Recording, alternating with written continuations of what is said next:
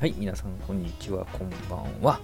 もう目の周りの疲れがひどいので、えーメグリズム、蒸気でアイマスクをしながら、えー収録をしております。お兄さんでございます。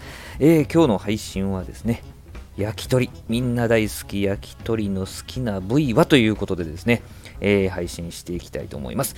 もうね、焼き鳥といえばもう多くの専門店がありますけど、私が大好きなのはソリです。ソリ。ソリレスっていうか名前で出してるとこもありますね。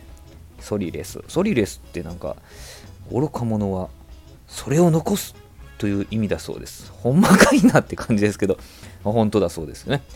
えーちょうどももの付け根あたりのね、骨盤の内側のおお肉だそうです。筋肉で、筋肉だそうですよ。ピンポン玉ぐらい。ちょっと大きいかな。それよりもちょっと大きいかな。はい。それがソリ、ソリレスでございます。独特の食感ですよね。噛むと豊富な肉汁がじゅわーっとね。あのお肉だけで出してるとこもあればあの皮と一緒に焼いてね、えー提供されてるとこもあります。写真はね皮と一緒で、えー私大好きなんですけどね、えー皮がパリッとした香ばしさとね、え噛んだら肉からじゅわっとこううまみと肉汁が出てくるああいうことでですね、日本で出してくれるところはいいですね。パパパッと食べて、次味わって食べるみたいなね。えー日本酒が進む一品でございます。で、英語ではなんかチキンオイスターとか呼ぶらしいですよ。